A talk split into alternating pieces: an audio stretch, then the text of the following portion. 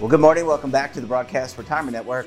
I'm Jeff Snyder. This is BRN AM for Thursday, August 31st, 2023. And our top story today the IRS delays the implementation of Secure 2.0's Roth catch up contributions. And joining me now to discuss this and a lot more, David Levine is a principal with Groom Law Group.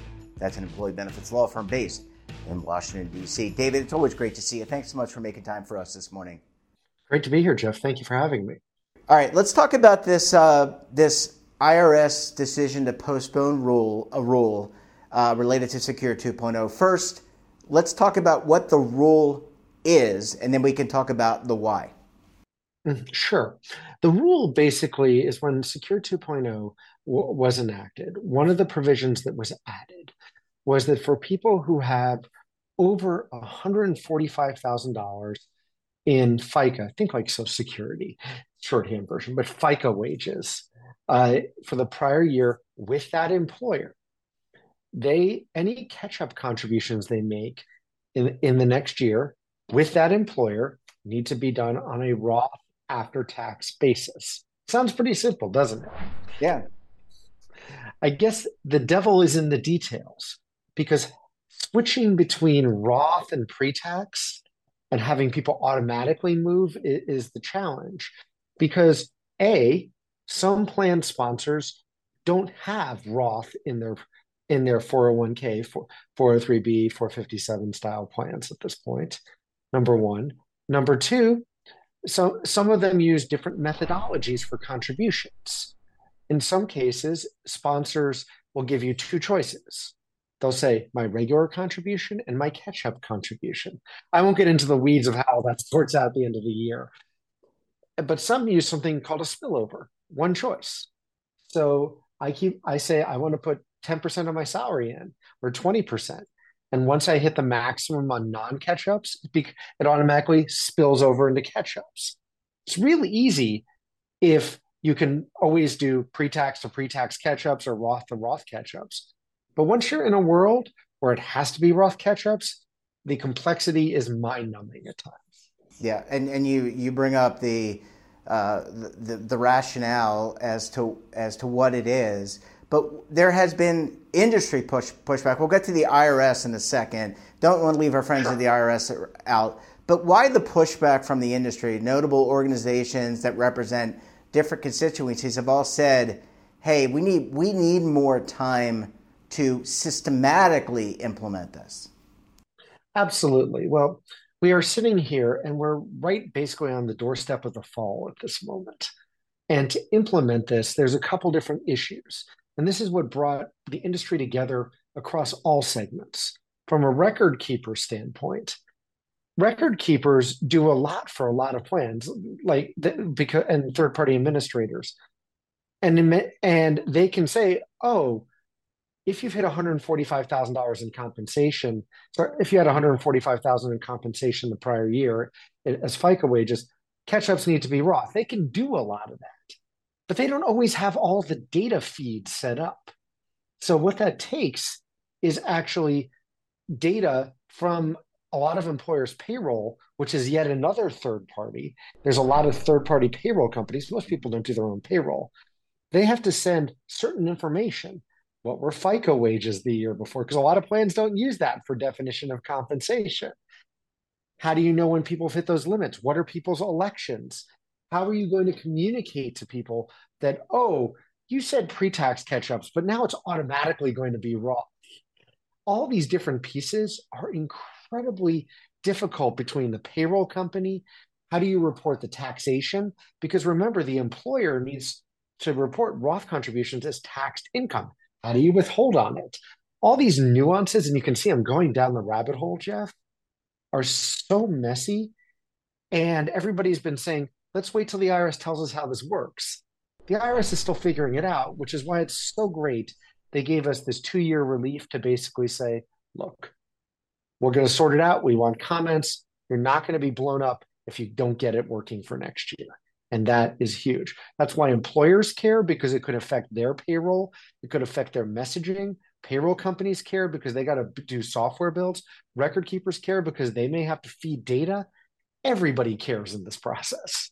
Yeah, and I liked it. By the way, David, I liked on the on the heels of the the cusp of the football season, you did this, which means it was a catch. It's inbound. So for the IRS, I think you were signaling that's a good catch. It's inbounds. David, I want to take a very quick break. When we come back, we're going to talk about what plan sponsors, record keepers, and what even participants can do while we're waiting for the systems to be updated. You're going to want to stay tuned right here on BRN AM.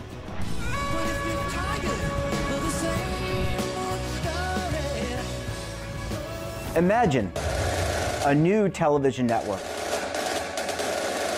that will make you richer, healthier, and in control of your financial future.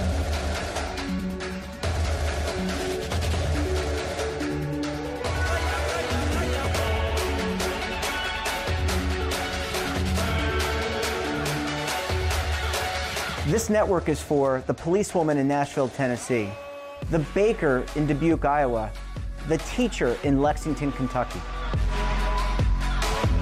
We want to make the idea of savings and retirement culturally relevant.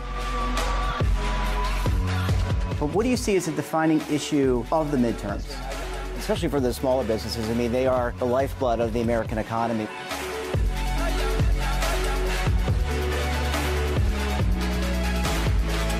Featuring exclusive interviews, current affairs, and docu-series. 33 yeah. years old, you retired early. The philosophy is money only matters if it helps you live a life that you love. But you got to start thinking about retirement as soon as you get in. The Broadcast Retirement Network will drive very high engagement with premium partnerships. So this isn't retirement and savings for your parents or grandparents. This is for all Americans. And we're going to change the way you think about money.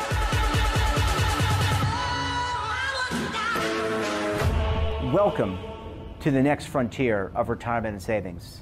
This is BRN, the Broadcast Retirement Network.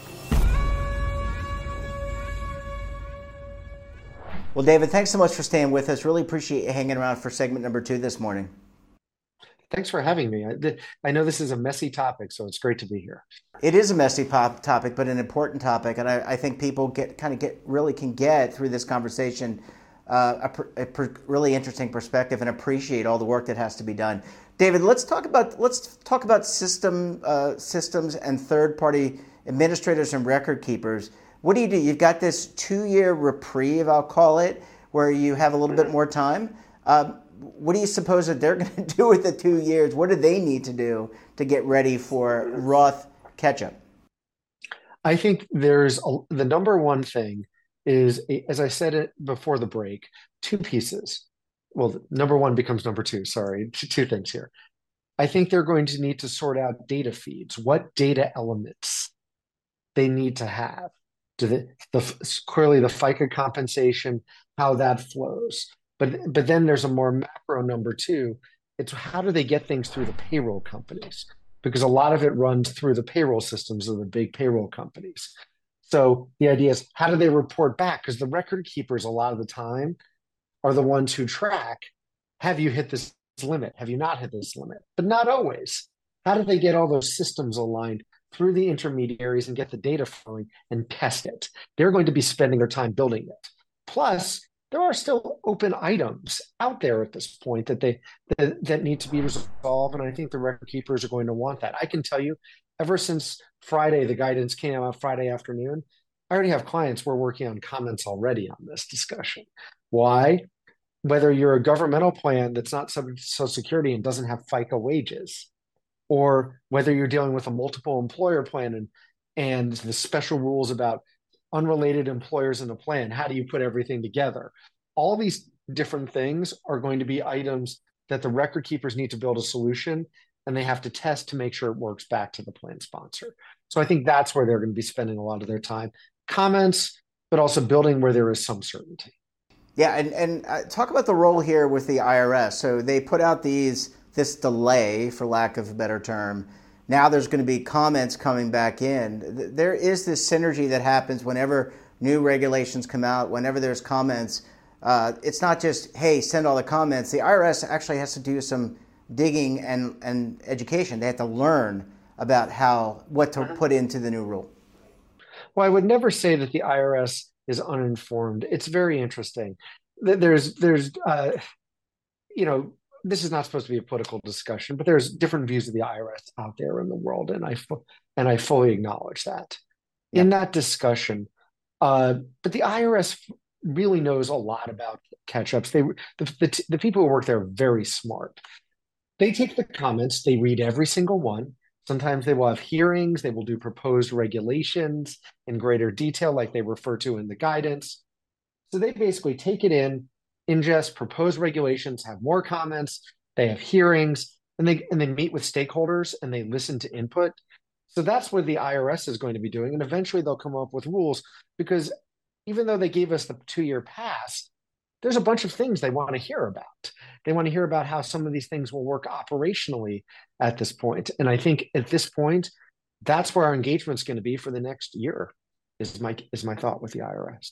Yeah, I, I agree. They, I mean, they ha- they have to know so much about a lot of things. I think that was just the point that there's always a learning curve when it comes to like, hey, X Y Z company, what are you what are you doing systematically? Oh, could that be a best practice? Lastly, David, I want to ask. Well, this is my second to last question. Let's talk about the participants, the consumers out there that maybe are interested in this provision. They've been reading and hearing, watching our program, listening to the Legal Eagles, uh, reading about this provision in the two years leading up to the implementation, that, what what should they be doing, or will they be educated about this? Is that is that what is part of this follow up with the IRS? Well, the IRS doesn't mandate specific education, but the basics of ERISA is you have to explain how your plan works. The, the requirements, there's a lot of talk about education being up here. It's actually any the it's a very baseline level type of thing. But if you're a mm-hmm. participant, there's a couple key questions to think about number right now. Number one, does my employer plan even have Roth contributions? That's a question that I think a lot of employers are going through. Like we have clients that don't. And I and they were planning on adding Roth, and they probably still will add Roth at some point here. But that's one. Does your plan permit it? Number two, what version of Roth? There's all these different flavors of Roth. The Roth can be, they could say, catch up contributions, and the IRS is gathering comments on this. It may be only for the people under over $145,000 who have who can do Roth. What if my plan doesn't have Roth? There's all these things. To find out, and you may not know today, it's going to be a little while what your employer is going to do. Also, you'll want to understand are there things like in plan Roth conversions, a whole other discussion where you can convert money to Roth. Number two, it's talk to your financial advisors, do your own research, your plan is not going to give you financial advice on whether Roth is right or wrong for you. So this is a time for you to be saying, what does Roth catch ups mean in my planning? Because I'm paying more taxes, so less take home. And the IRS, even in its interim guidance, has said that if someone is switching to Roth catch ups because they're above that $145,000 and they elected pre tax, you can just switch them over. That was a whole question on that. But it's important for you to understand what's going to happen to you and when. That's the most important thing. So if you understand what your Roth feature is going to look like, what's going to happen and when, and from a planning standpoint, what does it mean to you? Those are the three items. But I know you had one other item, Jeff, so I won't take too long. Yeah, I, it, that was really good advice or, or guidance, I would say, uh, or just perspective analysis. We'll use that word. It was really good analysis, David. That sounds good. Um, I didn't want to say that you were giving advice uh, analysis. But let's. I want to ask you. So now we've got this in the books. Uh, we've got a two-year reprieve. Um, what are you hearing in terms of guidance, other guidance related to secure? Because this is something that we have talked with you and your colleague Kevin Walsh about. The the the industry waiting with bated breath on some of this guidance. We just got some. What about some of the other? Well, that's a really good point, Jeff. First of all, everybody should say thank you to the IRS. What they put out the IRS sometimes feels very constrained. They gave a very practical solution. So th- that's my thank you to the IRS. Thank you. Yep, thank um, you. I think I think the additional secure 2.0 clearly is in process. There's different priorities. We know the DOL, we're not talking about them today, has their own list. I think we're still waiting on the grab bag. They've got all these distribution, special distribution rights, all these features, student loans coming into, into effect, you know, pension linked emergency savings account.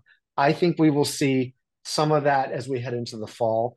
I'll use the famous guidance word soon. I'd hope we'd see it in September, but any anybody, any lobbyist, any lawyer who says that they know is making it up. So we'll have to see. Yeah, and I think uh, this is one step towards the clarity that all providers, everybody wants. David Levine, great to talk to you as always. Thanks so much for joining us, and we look forward to having you back on the program again very soon. Thank you so much, Jeff, and thank you all for watching today. And that wraps up this episode of BRNAM. Have a topic of interest, someone you think we should talk to? Drop us a line. And don't forget, for all the latest curated news and lifestyle, wellness, finance, tech, so much more, all in one place, check out today's edition of our daily newsletter, The Morning Pulse. Want to search our archives, check out our latest content? Visit our website. We're back again tomorrow for another great edition of BRNAM. Until then, I'm Jeff Snyder. Stay safe, keep on saving. Don't forget, roll with the changes.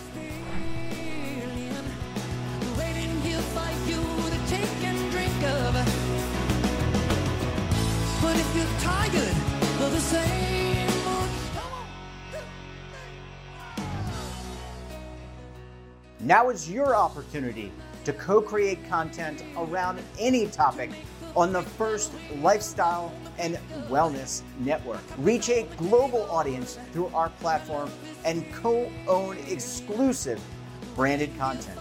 All of our programs are available on demand and also as audio only podcasts, so you can take us on the go. Broadcast Retirement Network, available anytime, anywhere, and on any device.